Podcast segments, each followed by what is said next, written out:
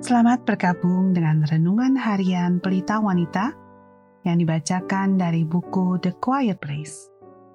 Pembacaan Alkitab hari ini diambil dari Mazmur 26 ayat 1 sampai 5. Dari Daud, Berilah keadilan kepadaku ya Tuhan, sebab aku telah hidup dalam ketulusan.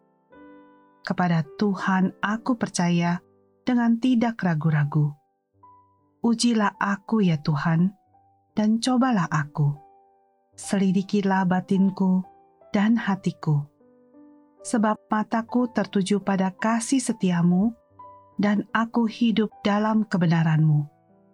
Aku tidak duduk dengan penipu, dan dengan orang munafik aku tidak bergaul.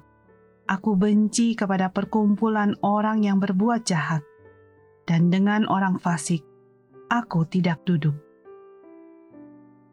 Ayat kunci hari ini adalah dari Mazmur 26 ayat 2.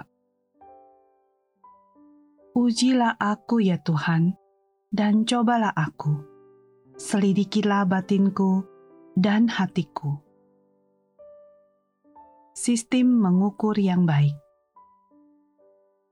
Bagian ketiga dari prioritas adalah inventarisasi, yaitu menentukan secara praktis ukuran yang dapat dilihat jelas.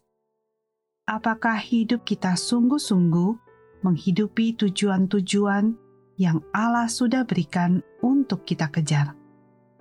Betapa mudahnya bagi kita untuk melupakan rencana besar Allah ketika terserap dengan detil-detil dan hal-hal yang sepele dalam kehidupan sehari-hari. Lalu kita bertanya-tanya, mengapa sekeras apa pun kita bekerja, kita merasa seperti masih belum mencapai apa-apa. Satu cara yang mencelikan mata untuk mengetahui posisi Anda adalah dengan mencatat waktu yang Anda pakai untuk aktivitas selama satu minggu setiap 15 atau 30 menit. Lalu, tinjau kembali dan lihatlah berapa banyak waktu yang Anda pakai untuk melakukan hal-hal yang memang seharusnya Anda kerjakan. Dari hal ini, aktivitas mana yang membuat Anda dapat memenuhi prioritas-prioritas yang Allah sudah tetapkan bagi Anda dalam masa sekarang ini. Jika Anda memiliki anak-anak di rumah, mungkin Anda bisa mempraktikkan hal ini untuk aktivitas mereka dan keluarga Anda.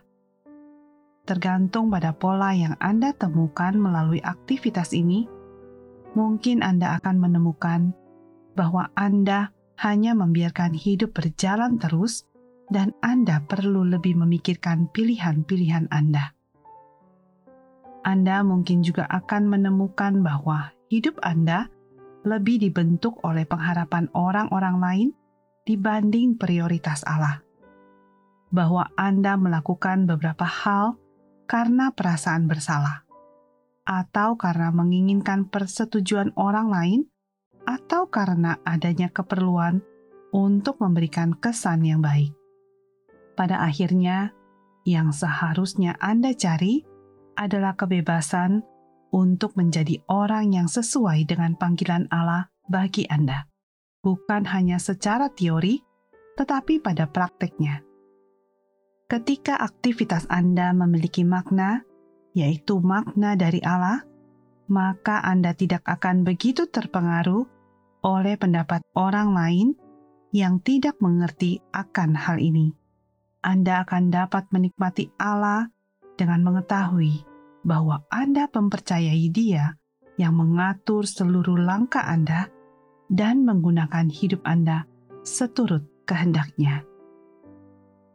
Sebagai penutup, mari kita renungkan pernyataan ini. Sebelum kita memasuki tahun yang baru, pakailah satu minggu di depan untuk mencatat bagaimana Anda menggunakan waktu Anda. Bertanyalah kepada Tuhan apakah Anda melakukan aktivitas yang mungkin tidak tercatat dalam rencananya bagi hidup Anda sekarang.